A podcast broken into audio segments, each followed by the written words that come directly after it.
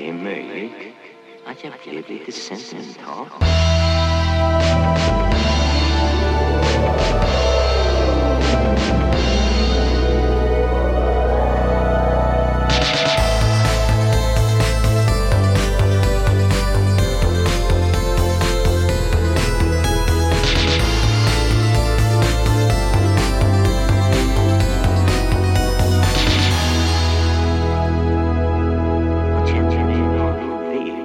Hallå! Hallå! Vilket drama vi nyss genomlevde. Jag är helt svettig. Jag också, jag är bara en bystander. Alltså det här med att koppla in två mickar kommer ta typ säkert så tre gånger till för mig att liksom klara utan att få ett breakdown och ringa Christian. Men glad att Christian finns i alla fall. ah, men det är inte lätt att vara en så här tjeja Verkligen med inte. teknik. Ah, men eh, välkommen till Övre Slav. Välkommen! Hur är det med dig?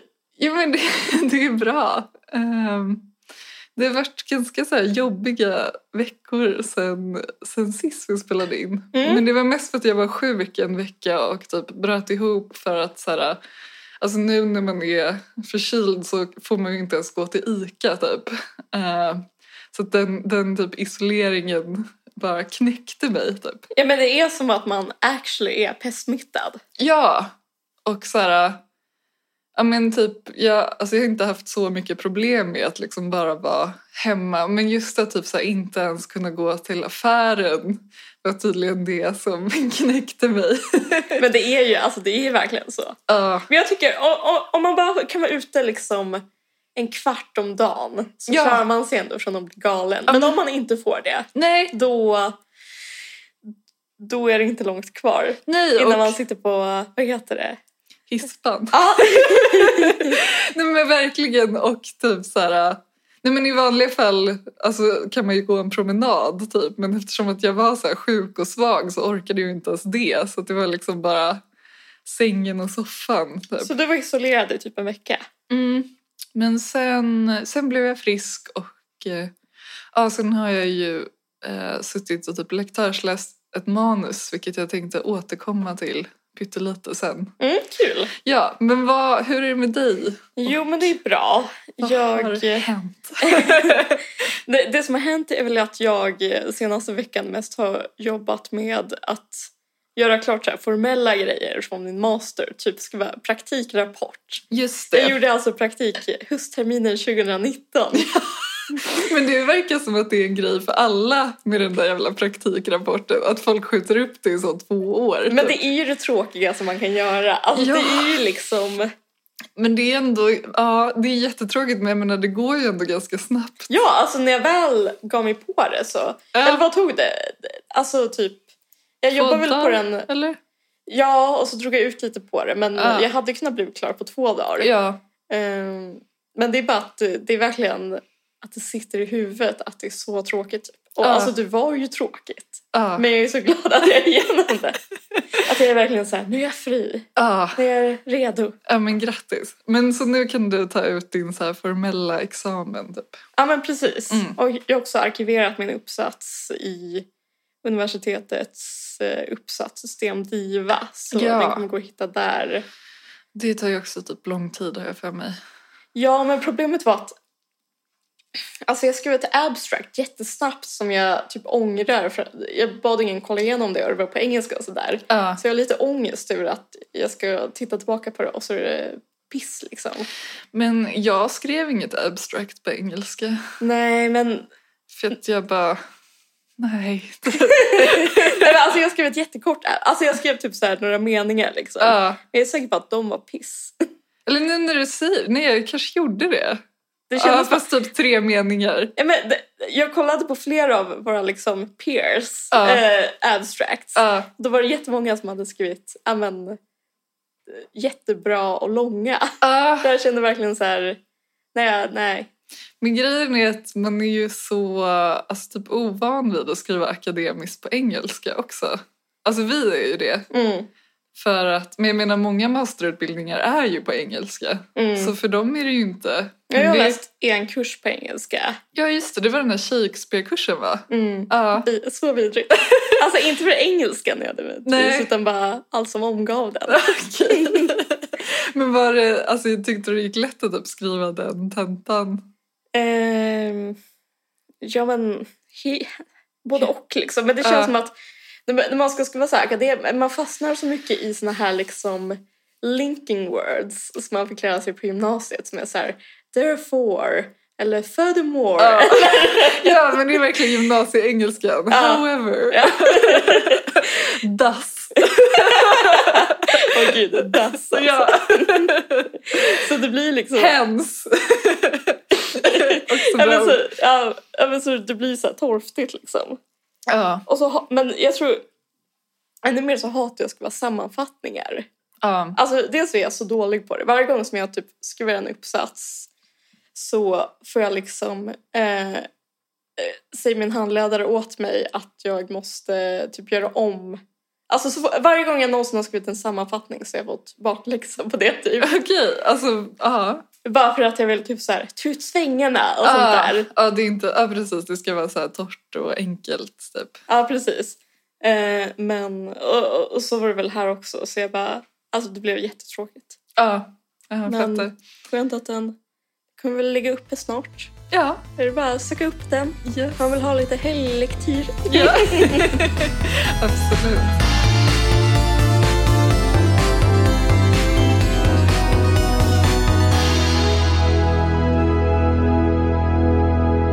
Nej men, men jag vet inte, jag, kan, jag kanske kan bara säga det direkt. Men jag, alltså apropå engelska då. Mm. Att så här, jag har typ alltid haft en grej att jag är lite så irriterad på folk som är så... Man måste läsa på originalspråk. Mm. Eh, dels för att jag tycker att det är ofta de som säger det som typ aldrig läser något på svenska. det kanske är sant. Alltså förstår du vad jag menar? Ja. Men, men sen så har jag också, alltså, och med det sagt, jag läser ju på engelska ibland. Liksom. Det är inte så att jag bara alltid läser en översättning. Men, eh, men sen så lyssnade jag på, du vet, gästabudet. Mm. Och då hade de ett helt program om översättningar. Och så var det liksom att jag äntligen fick typ så ett svar på eh, varför jag ändå ofta typ föredrar att läsa på svenska. Och det var typ Rebecca Kärde beskrev det liksom som att även om man säkert så här går miste om liksom vissa så språkliga grejer när det är översatt så finns det så en typ sensorisk, ett sensoriskt värde i att läsa på svenska.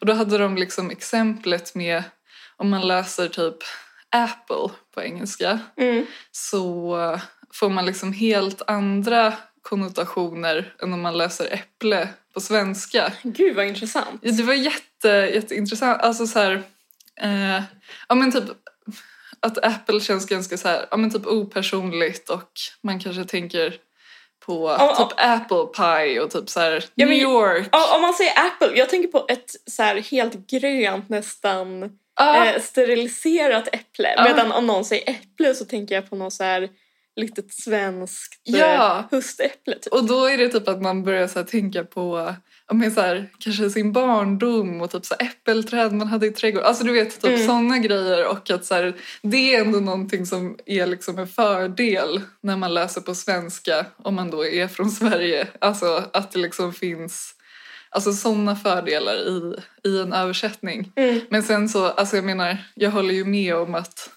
det beror ju verkligen på vad det är för typ av text och liksom om det är väldigt lyriskt så kanske man verkligen typ vinner på att läsa det på originalspråk. Men typ för mig personligen så tycker jag att just typ så amerikansk engelska känns väldigt opersonlig. Alltså jag vet inte vad det är men jag, jag känner liksom att jag inte typ får samma så närhet till texten som när jag läser på eh, svenska. Nej, men det, det är väl den här amerikanska stilen att det ska vara ganska så här kliniskt och Ja. Typ snyggt men lite opersonligt. Ja, men jag vet, Och, och amerikanerna är ju tokiga i det där. ja, också den här typ essästilen Ja, som alltså, typ alltså alltid don't get me started on den. Alltså jag blir tokig av den. Jag vet. Det var liksom, det, det är sån där grej som har sin skärm typ första tre gångerna. Exakt. Och sen när man har liksom genomskådat konceptet Ja. så äcklas man. Ja, Men och så här, jag, kan, jag kan uppskatta det ibland men ibland kan man också bli så här nu har jag läst typ så här, tre olika författare men alla skriver typ exakt likadant i liksom den här essä-stilen. Men anledningen till att jag kom att tänka på var för att jag läste ett manus på engelska nu och dels är det väl också att jag typ blir så frustrerad över att så här, det tar lite längre tid eh, för mig att läsa på engelska och då bidrar det till en så här irritation överlag. Att så här, ja, men det tar lite längre tid och man bara, gud jag vill bara så här komma framåt typ, i det här. Men alltså, jag vet inte, om jag läste mer på engelska, engelska så hade det liksom kanske inte varit ett problem. Men jag vet inte, jag ville bara förklara varför jag ofta föredrar att läsa översättningar. Ja men gud vad Jag tycker också, jag vet inte. Ja, men jag håller nog med om att typ engelska tycker jag ändå funkar på... Jag vet inte, jag läser ju en del norska Ja, på norska och då tycker jag liksom att det är liksom... ja men det, alltså det, Det tycker tycker jag är en helt annan sak. Ja, jag, jag tycker... För jag, jag, jag känner, alltså så här, samtidigt som jag känner igen mig av... Eller jag känner igen mig i den här... Alltså det som du tog upp, alltså med hänvisning till Rebecca Kärre liksom. Ja. Så känner jag ändå att typ, jag gillar att läsa på norska för att jag gillar att befinna mig i det språkuniversat liksom. Men det, alltså det håller jag, alltså det här handlar bara om liksom i relation till engelska. Mm. Eh, norska, alltså jag håller helt med, jag älskar också att läsa på norska även om jag gör det väldigt sällan. Eh, danska funkar också liksom. Ja. Men, men då befinner man ju sig ändå på, någon, på något sätt i samma språkvärld även om det är liksom Ja skillnad det, i ord och sådär. ja men precis och det är liksom det är typ lite lagom främmande. Exakt.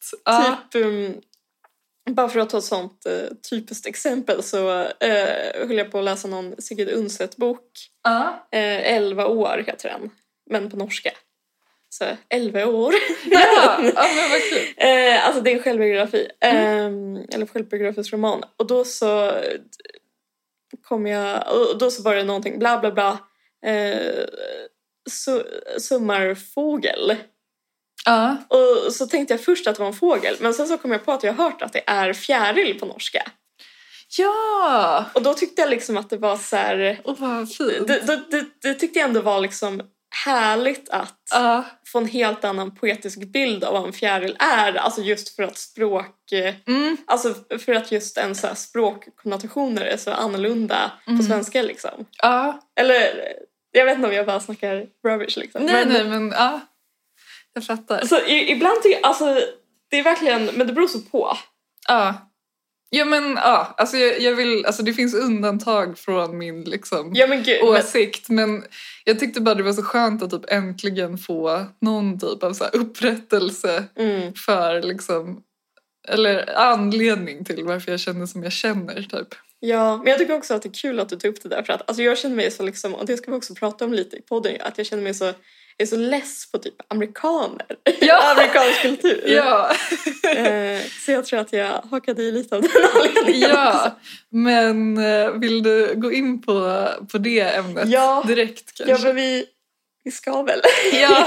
men det var ju Joe, Bi- äh, nej, Joe Biden svors in som president i veckan. ja, Det var en himla show. verkligen. Jag såg inte jättemycket av den men jag såg ändå delar av spektaklet. Ja, Och det var ju liksom artist... Det var väl alltså Lady Gaga och Jennifer Lopez och bla bla bla. mm. Vanliga gänget. ja. Vanliga så här, demokratgänget Ja. kändes det som. Men sen så, och det som har blivit uppmärksammat särskilt i Sverige och i svensk kulturdebatt är att det var en ung kvinna som mm, läste en dikt. ja. Alltså hon är ju deras liksom, vad heter hon? Amanda Gorman. ja, precis.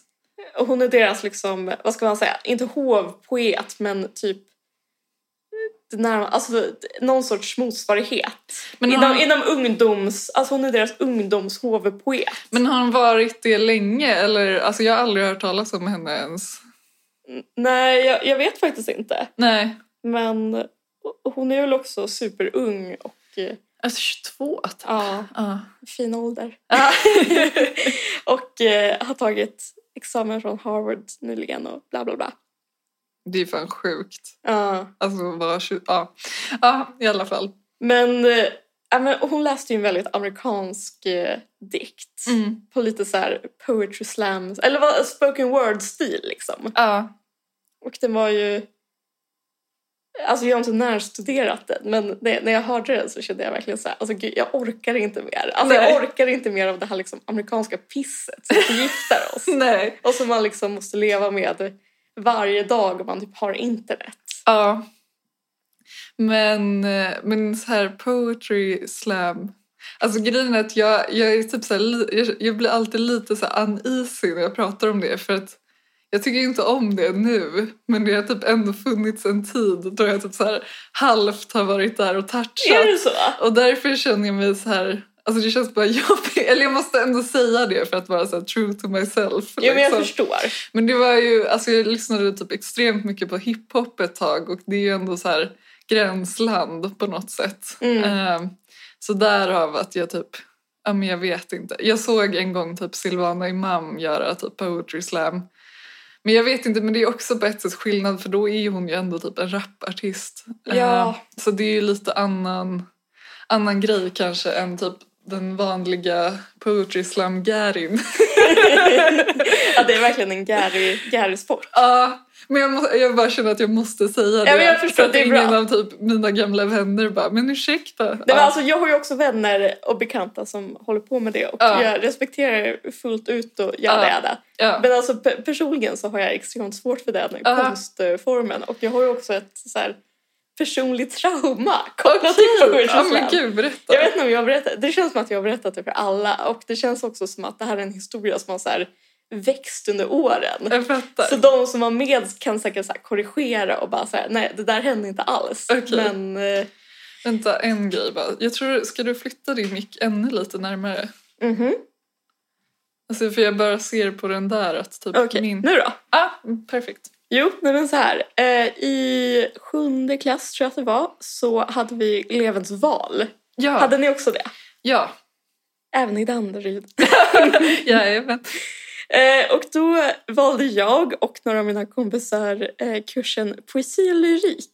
Ja, Som var mycket att vi typ satt med en speciallärare på skolan. Alltså hon jobbade på, för vi hade också en särskola eh, som var typ någon resurs där. Men hon hade också ett stort så här, lyrikintresse. ah, okej. Så hon hade den kursen. Eh, och så var vi, ja men vi var några tjejor Ja, Som- såklart. som var intresserade av att skriva och sånt där. Ja. Som läste den kursen. Och det var ju extremt liksom, eh, ja men det var mycket att vi satt och så här och att vår lärare typ hyllade Bob Hansson. Ja. ja. Och så fick man skruva lite. ja.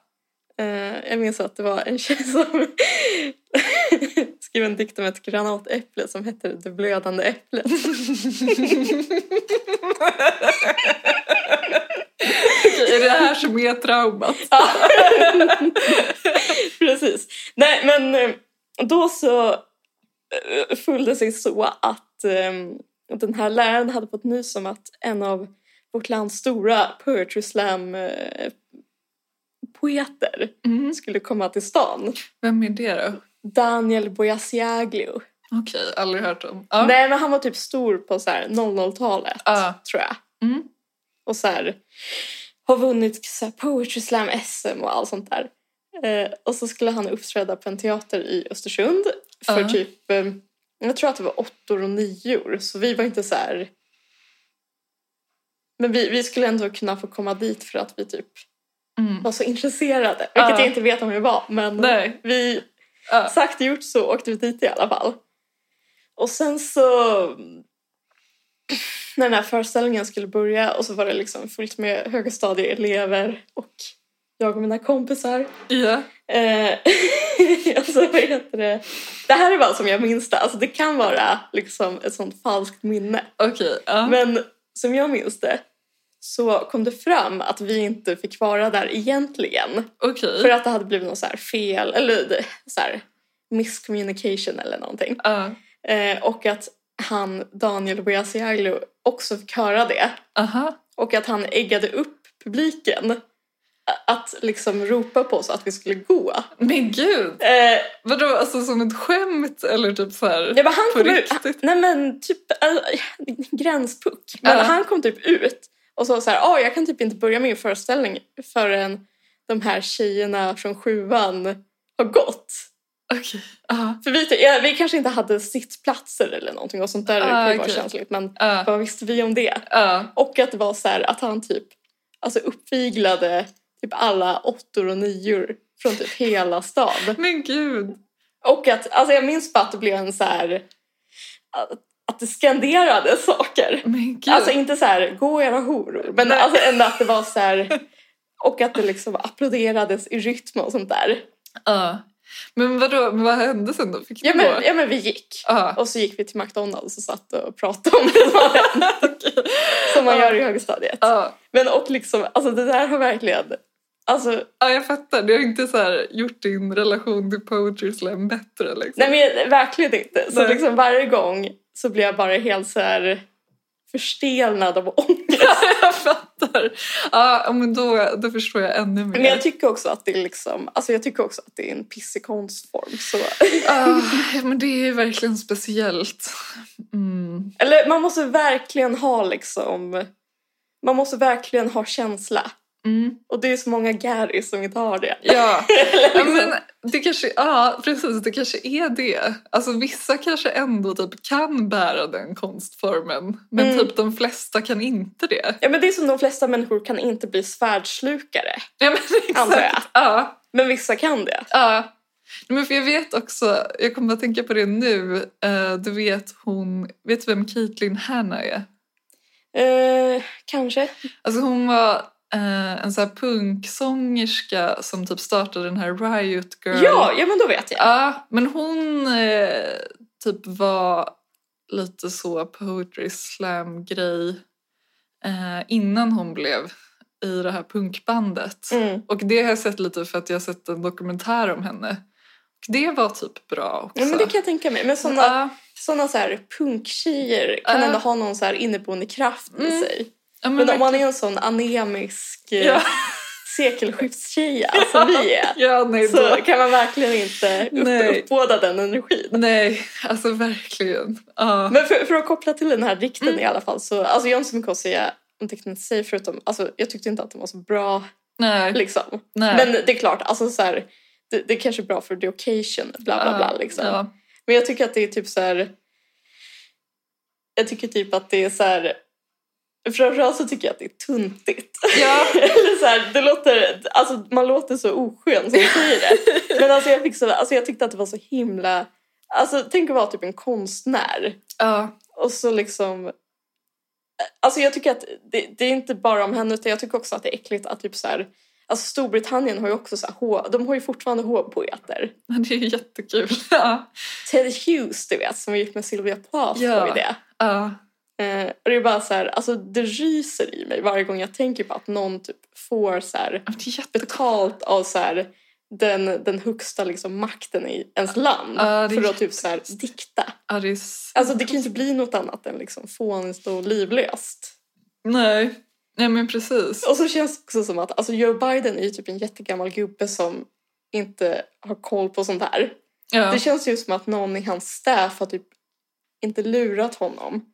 Men alltså det känns typ som att någon medelålders kvinna, obs förlåt för kvinnohatet. Ja, ja, men alltså hundra procent. Men det känns som att typ någon medelålders kvinna har typ så här, gud vad häftigt med en ung tjej som har gått på Harvard. Ja, jag vet. Eh, Ja, men det är ska så vi inte ha det här på liksom eh, in, invigningen? Men jag läste faktiskt att det var typ hans fru Mm. ehm, som tydligen har följt henne och Mhm. typ eh, eh, föreslog att hon skulle. Så det, det är typ det är bekräftat. Ja, men hon är väl en medelålders? Ja, precis. Och det är så här, jag tror inte att typ Joe Biden visste Nej men det, det, det är det jag menar Ja, liksom. ja. Att, alltså, det är så liksom, det verkligen kryper i mig när jag tänker på att någon så här, någon har typ fått för sig att, och det är ju apropå vår eviga diskussion om vad som är coolt och inte. Ja, Alltså att någon har fått för sig att det är typ häftigt. Ja. Att vi ska ha en ung tjej som håller på med poetry slam. Ja. Och så, och så liksom förklarar det för Joe Biden som såklart inte vill vara liksom en motåt. Eh, Alltså han vill ju inte vara den som säger nej till det för att nej. då skulle han ju framstå som en stofil liksom. Ja, ja men Och verkligen. så, och så att det bara liksom så här, jag vet inte, att det, ingen kan säga nej till det för att det vore så liksom, alltså att det vore liksom, man tror att det vore tuntigt att säga nej till att ha en poetry slam, att ha en 22-årig poetry slam tjeja Mm. som H-poet liksom. Ja. Men e- egentligen så är det coola att inte ha det. Ja. Eller förstår du? ja, verkligen. Och det känns Men också, också som... att det är så uppbygglig poesi. Eller så här, Mm. poetry slam känns som det alltid är så uppbyggligt typ. Ja. ja, men det handlar väl Alltså- alltid om så här att eh, överkomma en, ett trauma eller något. Ja, Eller? ja, ja men alltså, jag tänker också så här att det är feminism och typ, Mm. vet jag, mänskliga rättigheter. Jo men verkligen. Det är ju sällan coolt. FN-dagen. Ja, verkligen. Men nu när du sa alltså jag kommer att tänka på, det var väl väldigt stort på typ 1700-talet med sån tillfällesdiktning och Mm. typ så här Nordenflykt och eh, Ja men verkligen. vilket ändå är lite kul. Men, Ja men det är ja, kul men är det, liksom, det är inte de dikterna som man läser idag. Nej, nej verkligen. Alltså det är kul för de som är där, där och då. Ja, Men det är inte så här, det är Nej. sällan så här ett stort konstverk. nej, ja men verkligen. Ja, Och så är det, alltså, så är det ofta med beställningskonst. ja, Dock så, alltså det finns ju några riktigt bra undantag som Stig Dagermans Att döda ett barn var ju en, ett beställningsverk till exempel. var det? För så här, Aha. någon så här förening för typ trafiksäkerhet. Ja men gud, ja just det. För den ja. handlar ju om en Ja. man som råkar köra på ett barn. Ja, men Spoiler. den, alltså, den, är, ju- alltså, den är ju episk verkligen. Ja. Och samma sak med, eh, vad heter den, Selma Lagerlöfs Körkaren är också beställningsverk från Mm. Sveriges här, tuberkulosförening. Jaha, Det vill säga vårt, vårt förbund. Gud. Ja. Men det är väl också så undantagen dock- som bekräftar regeln. Ja, är dock inte ett fan av Selma. Men ja, Är du inte? nej. alltså, jag har aldrig gillat henne. Gud vad Förlåt, det känns som jag svär i kyrkan. Nej men alltså jag, alltså jag tycker om henne men inte så här, jag är verkligen ingen så här nej. fantast. Men jag tyckte att det var intressant att någon sa det bara. Ja, ja, men det känns som att jag typ aldrig vågat säga det högt ens. Att det säger det i podden. Nej men jag vet, nej men jag vet inte, jag tycker bara, alltså jag, nej jag har typ aldrig fastnat för hennes sätt att skriva. Alltså dels är det liksom det här sagotyp temat men också, jag vet inte, det känns så ålderdomligt och högtravande. Alltså nu säger jag, menar inte typ att allt hon skriver är så, men det är bara min känsla att jag typ Alltså jag tragglat mig igenom så många Selma Lagerlöf-romaner på Ja, men jag ens inte- utbildning. Jag och- tycker verkligen inte om Kejsaren av Portugalien. Nej, Du har läst den? ja. Den tycker jag, alltså jag tycker att den, det är sånt pekoral. Ja, ja, ja men... Däremot så älskar jag Gissa Berlings saga och så älskar jag någon av hennes så här självbiografiska så här ungdomsskildringar. Är den här Mårbacka... Ja, jag har bara läst tredje delen Ja. i den vilket är konstigt men den är så bra. Men det är kul för det är typ den jag har tänkt att så här, den skulle jag kanske kunna gilla. Mm. Men jag har inte läst den. Men eh, nej men jag bara inte... Men också... Alltså det är inte bara själva... Men nu tycker jag att så här, alltså det känns också som en sån grej som är så här alla litteraturgäris att det bara är så här... Åh, Selma. Alltså Ja, hon har det är blivit en så symbol. Och det är klart, hon var ju den första som så valdes in i akademin och fick Nobelpriset och så vidare. Mm. Men jag tycker bara, det är så, jag är så trött på henne som symbol. Ja men alltså gud jag också. Jag tycker också att det är vidrigt att folk är Selma med henne. Ja! Eller så här, jag, jag hatar sån intimisering med kvinnor bara för att de är kvinnor. Ja, Men också finns det, ja, jag följer också någon så här, alltså för jag vet inte, jag följer ju massa så här bok. Jag, alltså vet- jag vet förlag- vad du tänker på men säg. Selma Ja, ja. Stories. Men jag vet inte alltså jag följer det men det är som att jag blir irriterad varje gång jag typ ser det och så är det så här, åh Selma, typ. Ja, jag vet inte, jag får panik bara. Mm. Jag tyckte också att det var störigt när, gud vad vi, stora bränner broar avsnittet. Men typ så här, Hej då litteraturvärlden. hej då alla Garys som Ja. följt oss.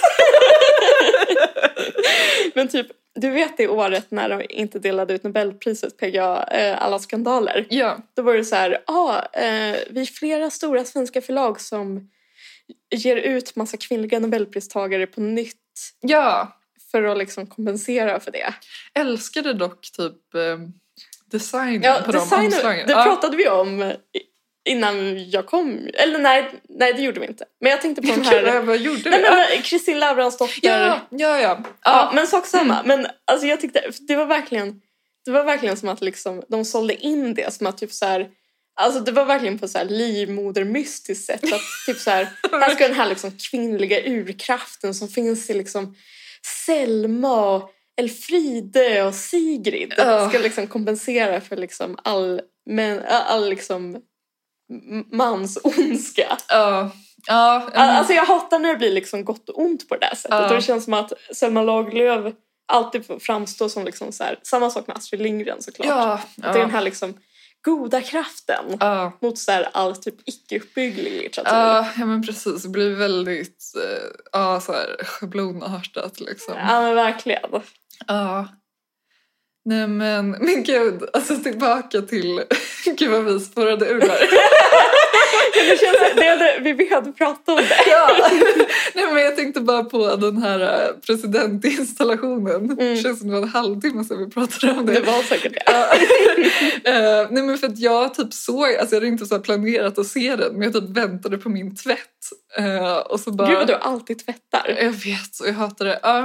Eh, nej men ehm, så bara du vet slog jag upp Facebook och så var det typ så här livesändning från den och jag bara okej, typ, Mm. kollade. Och jag fick också, men jag, jag får också typ panik på att typ i USA att så här, allting känns som en så Disney-show typ. Förstår du Mm. vad jag menar? Alltså att det är så här, jag kan inte ta deras så presidentinstallation på allvar för att det är liksom den här, men typ att Jennifer Lopez kommer in och sjunger den där My land is your land. och man bara, alltså vad, Ja, det är är, vad är det? Alltså det är bara så förödmjukande typ för dem. Förlåt, alltså nu kommer det också ut med något konstigt så här Amerika-hat. Typ. Nej men, alltså, jag tycker alltså typ så här, vi måste börja hata USA. Ja, men, så här, men det det- är också, alltså, det är typ så här att, alltså det är så historielöst så här plastigt land som bara känns som Disney typ så fort de ska göra något allvarligt. Och jag tycker, men också bara hela deras, men du vet så här Vita huset och Kapitolium, säger Mm. man så? Ja. mm. Att de är liksom så uppbyggda som så romerska byggnader i vitt. ja, men, och namnen. Ja, och sen så bara... Ja, men jag vet inte, det är bara någonting, alltså jag kan typ inte ta dem seriöst. Och då vet jag ändå att så här, ja, men det är en så stor makt och typ allting de gör påverkar hela världen. Och liksom, jag förstår ju ändå varför man typ måste förhålla sig till USA som land. Mm. Men jag kan typ inte ta dem seriöst bara. Men alltså, jag älskar ju delar av eller så här, det är ju säkert då, alltså den här liksom New York-kulturen. Ja, ja. Ja, men precis. Men just det här liksom Washington och presidenten och jag vet inte. Ja men verkligen. Och eh, nej, men, jag, jag, jag, men jag tycker typ att det jag tycker typ att vi måste börja prata om så här, kulturimperialism igen. Ja, ja. ja men, men det verkligen, det känns som så här, någon så här 70-talsvänster. Ja men alltså så ja. då, då är det liksom jag som blir maoist. Ja. Men då är det väl det som... ja, då får det väl vara så. Nej, jag tycker typ så här. Ja. Men jag minns också när jag, alltså jag har haft Netflix under några perioder och Ja. varje gång jag avslutat det senaste somras tror jag så kände jag mig så befriad typ. och bara så här typ nu har de inte mig i sitt grepp längre. Verkligen. Alltså jag, man har ju haft det från och till. Mm. Men typ, alltså ända sen så sist jag stängde av det, det var väl... Det var Men då väl hade du där- The, The- The Crown. Crown, ja. Ja. Men jag känner mig också, alltså lättnaden. Alltså man känner bara så aldrig igen men sen vet man ju att någon gång kommer det komma någonting man vill se. Men Ja men, precis, men det tycker jag är okej för det är ändå typ som att man, man lurar inte systemet men ändå nästan. ja, ja men precis. Men det här att bara, så här, bara betala in månad efter månad till de här Ah. Alltså slentrianmässigt. Ja. Ja men precis och så gör de, alltså, och det finns ju också så himla mycket, alltså 99% av det som finns där är ju piss. Ja, ja. Och liksom utarmar ju alla andra stream. Alltså så här, Men det är så sjukt för det känns som att det är så lätt att säga att det är piss men det är verkligen piss på riktigt. ja, men, alltså, jag vet det, är- alltså, Alltså det är så är svindlande pissigt.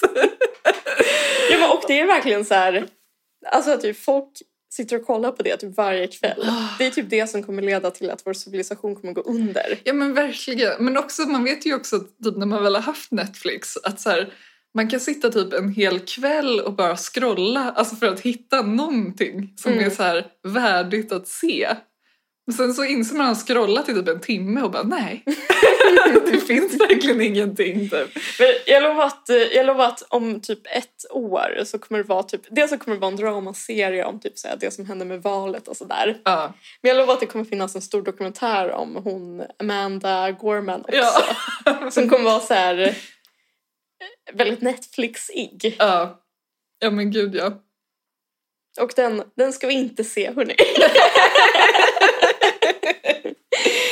Nej men jag vet inte. ja. Men du, vad tyckte du om kremanten?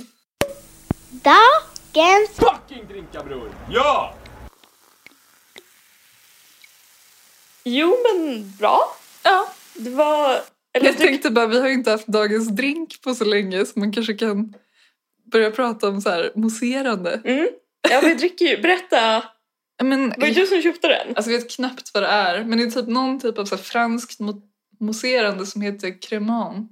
Som någon på systemet tipsade mig om och sa att det tillverkas precis som champagne men bara att det är ett annat område typ. Mm. Men jag tyckte det var gott. Ja men jag också. Ja.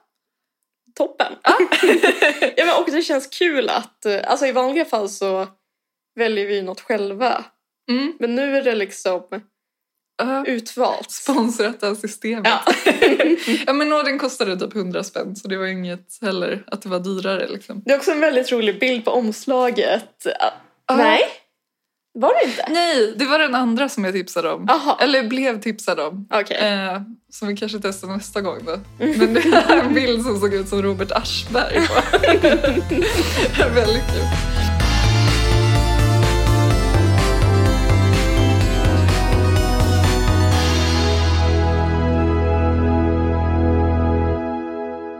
Men jag har lyssnat på den här året med 13 månader eh, på ljudbok.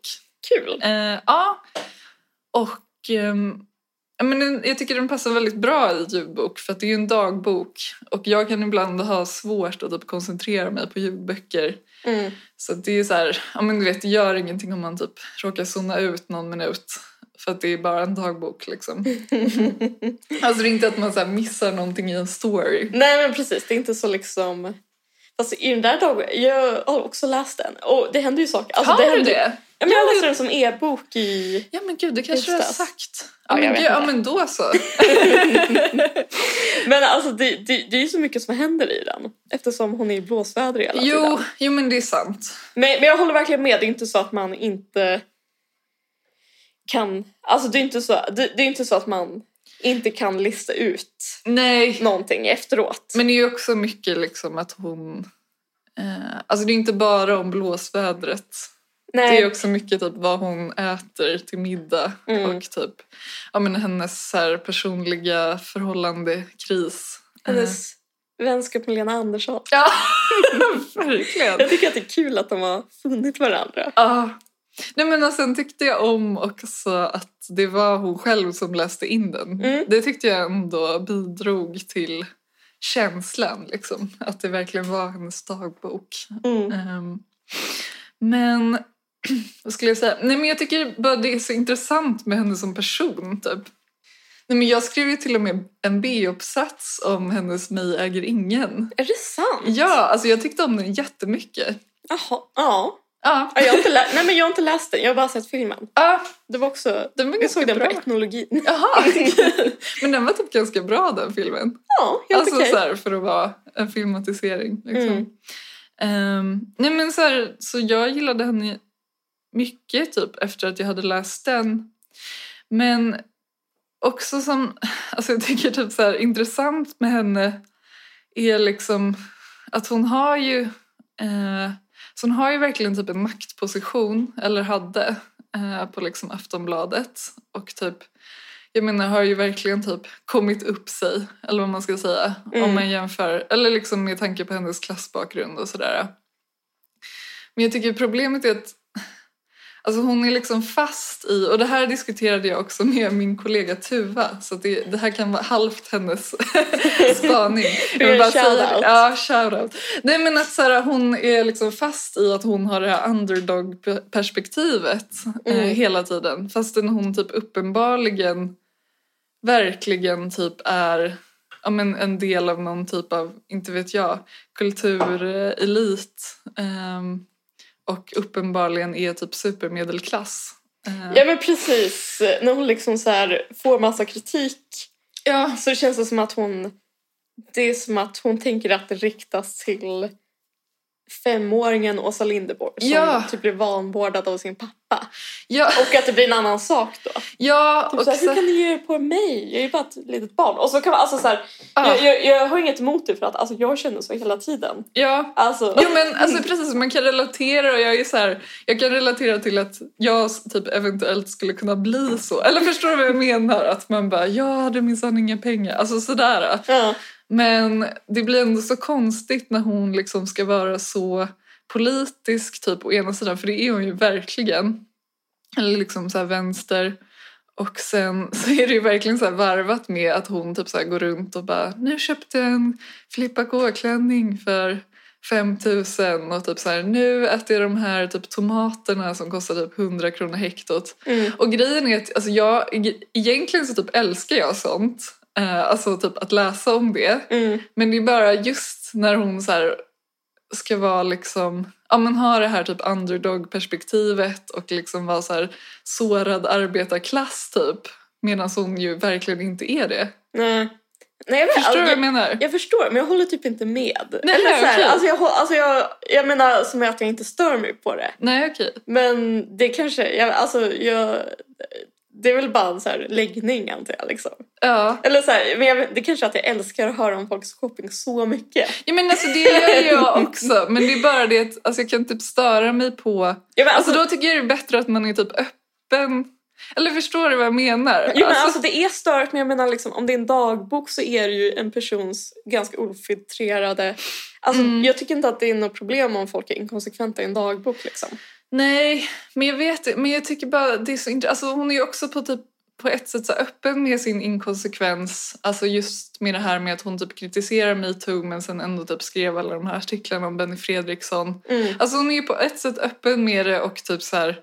Alltså det blir ju Alltså det blir ju som att läsa om liksom så här människans ambivalens på något sätt. Mm. Som liksom är relaterbart men jag, jag kan ändå typ inte komma ifrån att jag så ändå stör mig lite på henne. Ja, men jag förstår. Men Och det är liksom om vartannat för jag tycker ändå, alltså jag tycker om boken. Alltså den var läsvärd liksom. Det är inte Mm. att jag så dissar boken men jag tycker bara hon är så himla speciell som person typ. Men det finns ju också en sak som skiljer oss två och det är att jag har aldrig träffat Åsa Linderborg eller haft kontakt med henne. Nej. Whereas you have. Ja, alltså jag har inte träffat henne ska tilläggas. Nej, men typ så min brytning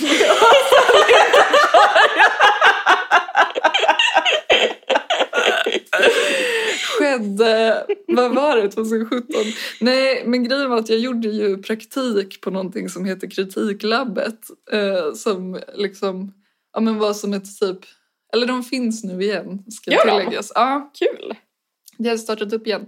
Men det var liksom ett, eller är ett projekt för att typ så här, ja, men undersöka dagskritik och typ så här, kritikers ställning och typ så här, hur kan man, alltså vad kan man göra för att typ kritiken ska få så här bra status eller typ utrymme igen. Mm. Och högre arvoden. Ja, men och då, alltså då hade jag som en uppgift att jag skulle göra en enkät om eh, dagskritikers eh, situation. Eh, och anledningen till att jag skulle göra den var för att samtidigt så var det eh, att, var det typ norska politiken eller ja, någon typ norsk eller dansk tidning tror jag hade gjort. Politiken är väl dansk? Men skitsamma. Den är väl norsk? Ja, nej förlåt. Förlåt. Gud vad, gud vad jag bara överser. Men skitsamma. Men jag tror, jag är rätt säker på att den är norsk. Okej, ja, men för, förlåt. Strunt samma, men de hade gjort en undersökning om i alla fall typ så här, hur lite utrymme eh, dagskritiken får alltså, i dagstidningar. Liksom. I Danmark?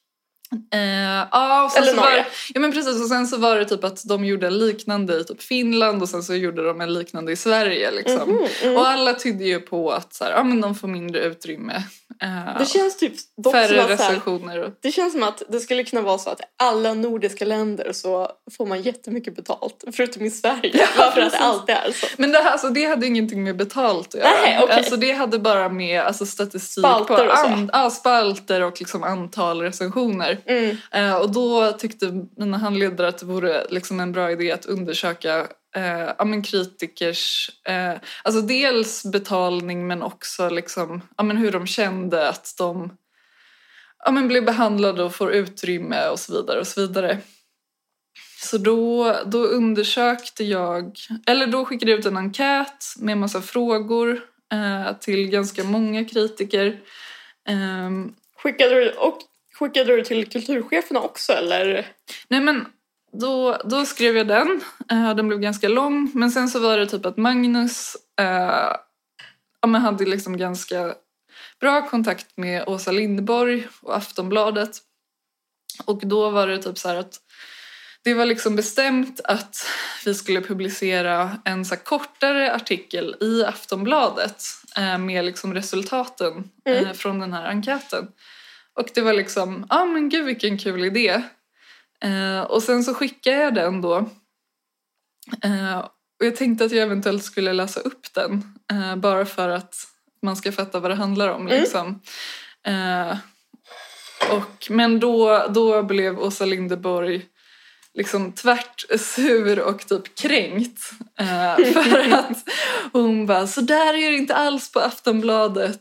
Eh, lalala. Eh, fast Men jag alltså- aldrig nämnde Aftonbladet liksom. Men jag har också för mig att jag har läst typ, alltså för det känns som att varje år så är det typ en, kri- en, en så debatt om kritiken och Ja. typ så här hur dålig, jag så här, hur dåligt betalt, hur dålig, eh, låg status, bla bla bla. Ja. Alltså det känns verkligen som att hon har skrivit massor med sådana upprörda texter om typ så här sånt. Ja.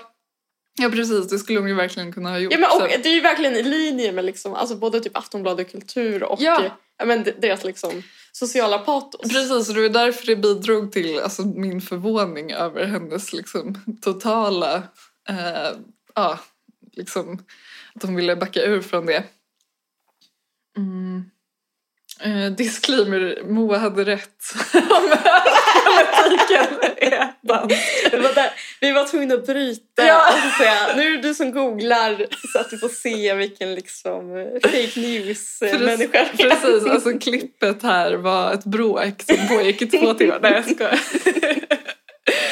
Eh, ja, men det var också så här, det här var så länge sen så jag har liksom glömt bort. Men det var, det var klass, klassikampen. Ja, okej, så jag läser lite här i mitten. Eh, både norska Klassekampen, danska Information och finska YLE har räknat ut hur mycket antalet recensioner i dagspressen minskat under de senaste tio åren. Och nu har Aftonbladet gjort en motsvarande undersökning av läget i Sverige. Resultaten är tydliga, antalet kritiska texter har minskat, om än något mindre dramatiskt i Sverige. Men vad har det inneburit för de verksamma kritikerna? Eh, på uppdrag av Kritiklabbet eh, lalalala, skickade jag ut en enkät med sju frågor till en rad kritiker med lång erfarenhet. Frågorna rörde bland annat redaktionen, responsen från läsarna, det värderande momentet, sociala medier och den ekonomiska situationen för skribenterna.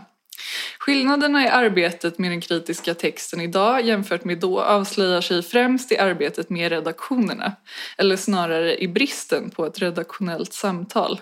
Många saknar ett sammanhang där de kan möta andra kritiker för att utbyta idéer. Flera av svaren vittnar även om hur responsen på en inskickad text oftast kokas ner till några korta meningar per mejl. Till största del rör den formalia-frågor och texterna måste nästan alltid bli kortare. Jag skulle kunna sammanfatta det som en kamp om antalet tecken. Eh, och hos hur många av våra recensenter finns en tillstymmelse till estetisk hållning, etisk övertygelse, kulturell vision? Frågar sig Carl Mikael i sin granskning för Aftonbladet. Eh, min uppfattning är att det är precis detta som är kritikernas ambition och något de i allra högsta grad eftersträvar. Men teoretiska och estetiska perspektiv ryms helt enkelt inte i det lilla omfånget och det bästa en skribent kan hoppas på är att få utrymme att motivera sina värderingar. Eh, att unga kritiker ofta tillåts stå för starka åsikter som de inte förberetts att ta konsekvenserna av är ett annat problem. Genom ett bristande kollektivt ansvar på redaktionerna blir de i värsta fall behandlade som kanonmat inom situationstecken. En annan tendens jag läser ut är uppfattningen att digital publicering och delande av artiklar på sociala medier ofta får formen av ren konsumentupplysning. En litteraturkritisk text blir ett boktips och te- teaterrecensioner blir ett sätt för publiken att snabbt välja vilken pjäs de ska gå och se. Den förmedlande funktionen är förstås viktig men eh, jag tvivlar på att den räcker för att bära ett kritiskt samtal.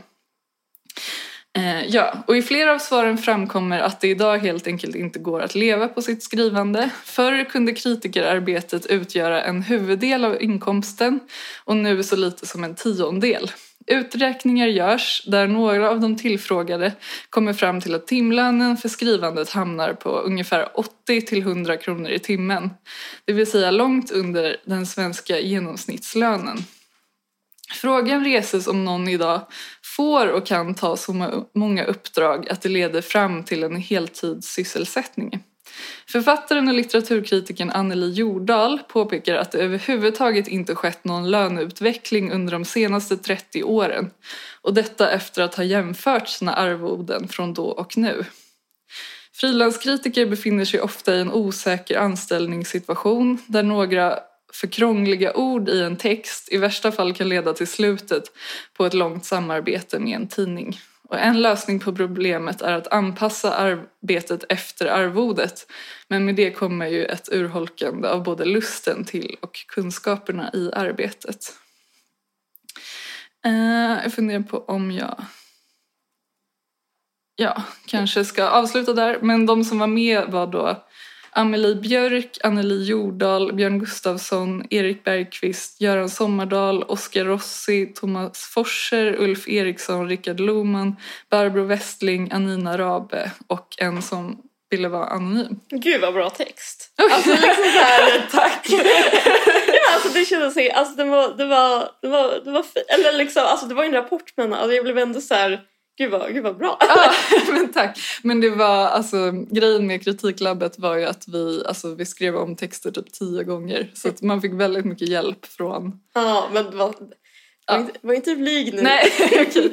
Nej men alltså det som jag tyckte var intressant med liksom den här artikeln var ju att det var inte så att jag pekade ut liksom en speciell redaktion eller alltså det, Nej men du pratar ju verkligen om liksom, jag nämner inte Aftonbladet någon gång förutom att de gjorde en egen undersökning på ämnet liksom. ja. Ja, men, nej men alltså det, det handlar ju bara om situationen i stort. Ja, och att då alltså Åsa Linderborg blev jätteupprörd eh, i sitt mejl det här stämmer inte, det är lösryckta citat, du liksom hittar på var i princip det hon skrev och bara hur kan du utlämna de här kritikerna med namn och jag bara de ville det, alltså det var frivilligt liksom.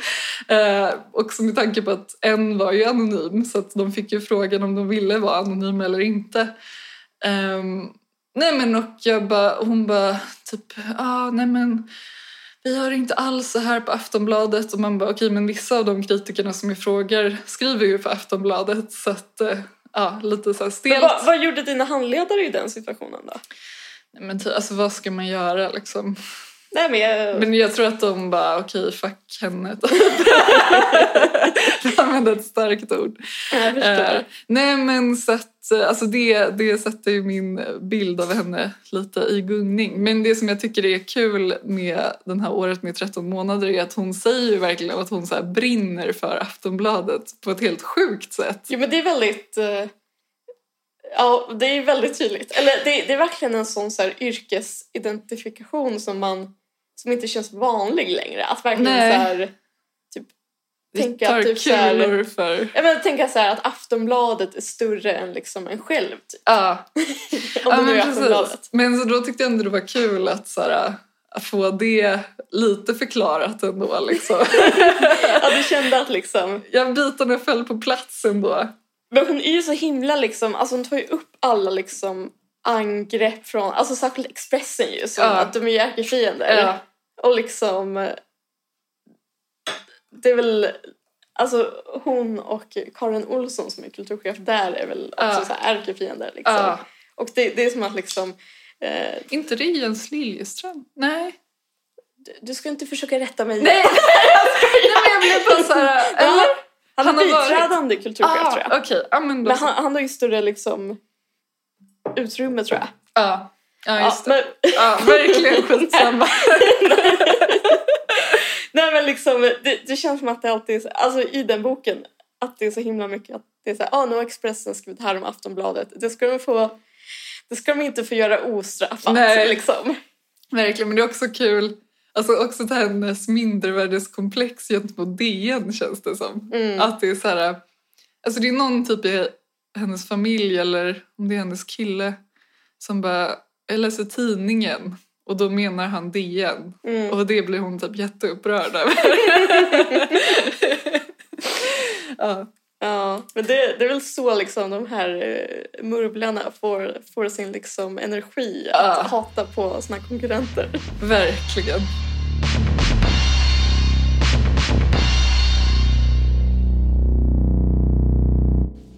Man kan se att min regressionsfas med sagorna är över. Ja, men, men ändå lite skönt kanske. Ja, men det är det. Alltså, För det här, betyder ju ändå att man typ mår bättre. Eller liksom... ja, men, Ja. alltså, jag kände mig verkligen så här, alltså, jag kände verkligen så här typ... eh, Jag kände mig verkligen utvilad efter typ att ha chillat typ hela december Ja. och en del av januari. Mm. och liksom läst sagor och tänkt på det förflutna. Nu känner jag liksom, nu, nu kan jag lyssna på Bob Dylan och liksom på hästen igen. Ja. ja, men jag fattar. Vad skönt. Ja men det, alltså inte för att det var ingen liksom gigantisk kris eller någonting men det, alltså man hamnar ju i konstigt tillstånd liksom. Mm. Men jag vet inte, det kändes bra, alltså det kändes bra liksom för då, då kändes det som att jag fick bevis på att regressionen verkligen har en funktion. Mm. Och, men också att man inte behöver fastna i den för alltid, vilket Nej. man ändå kan misstänka att, det ska bli så. Ja, nej men precis. Men det, jag vet inte, det är säkert bra att ha såna perioder då och då. Mm. Men bara man inte fastnar liksom. Forever. Nej, jag vill inte heller liksom sitta och prata om sagor och Tekla Knös i exakt varje avsnitt. nej, precis. så måste jag ju berätta. Nej, ska. eh, det här grävjobbet som jag har gjort eh, angående Malla Silverstolpes salong. Ja, Om du minns? nej. Okej. Eh, men vi pratade, eller vi har pratat lite om Malla Silverstolpe ju. Ja, Känd för att ha en salong, eller att hon hade en, salong, en liksom, litterär salong i Uppsala Mm. på 1800-talet. ja. Med liksom de stora de stora Uppsala-romantikerna. Mm. Geijer Attebom och så vidare. Det finns ju ett rum på litteraturvetenskapliga institutionen som, kall- som heter Malla salong. ja. För att liksom, där, där ska man vara extra spirituell. ja. Det är också ett jättedeppigt rum. Ja, alltså det är verkligen alltså det, är det fulaste. Men Ola berättade att det hade varit en herrtoalett förut. Ja, men, alltså, Så jag tror att vi har förklaringen där. Ja. Men i alla fall, eh, då tog jag reda på vart den här salongen och hennes hem låg. Och vet du vart det låg? Nej, alltså, vänta, du har redan berättat det här för mig eller? Ja, Men jag har redan glömt. Ja. det Nej. låg där Åhléns ligger idag. Ja men just det! Alltså gud, hur kunde jag glömma det? Alltså, jag, Förlåt. nej men, nej men gud, alltså. Men jag tycker bara att det är så så här. Det, det, jag vet inte, alltså det är säkert ingen som bryr sig förutom vi. Men jag tyckte typ att det var en så här. Det förklarar Alltså, någonting. Ja, men jag fick typ, jag fick typ hår. jag med! För att det var så här, Åhléns. Ah, ja, men för vi, vi älskar ju Åhléns. Ja, men, och vi pratar så mycket om Åhléns och liksom att det är liksom, och, så älskar vi sek- och så. och så älskar vi sekelskiftet. ja men och mall och litterärsalonger och sådär. Och så bara knyts det samman. Ja. Det är fantastiskt. men jag kände verkligen så här, när jag såg det så var det verkligen så här, jag måste berätta det här. Mm. Alltså dels för Sara såklart. Men också, för det känns som att typ vårt så här podduniversum kretsar kring de här två sakerna. Ja, verkligen. Alltså man ska hårdra det liksom. Arenis däremellan. men verkligen. Så jag kände bara liksom, det här är liksom, det, det är typ det närmaste jag kommer ett gräv för podden. Ja. men, men då tycker jag vi, vi avslutar där i den liksom hyllningen. Till Malla ja, och Åhléns. yes. Mm. Mm, men ja, tack för att ni har lyssnat. Ja, supertack. Vi hörs om två veckor. Det gör vi. Hej då! Hej då! Det är möjligt att jag blev lite sentimental. Thank you.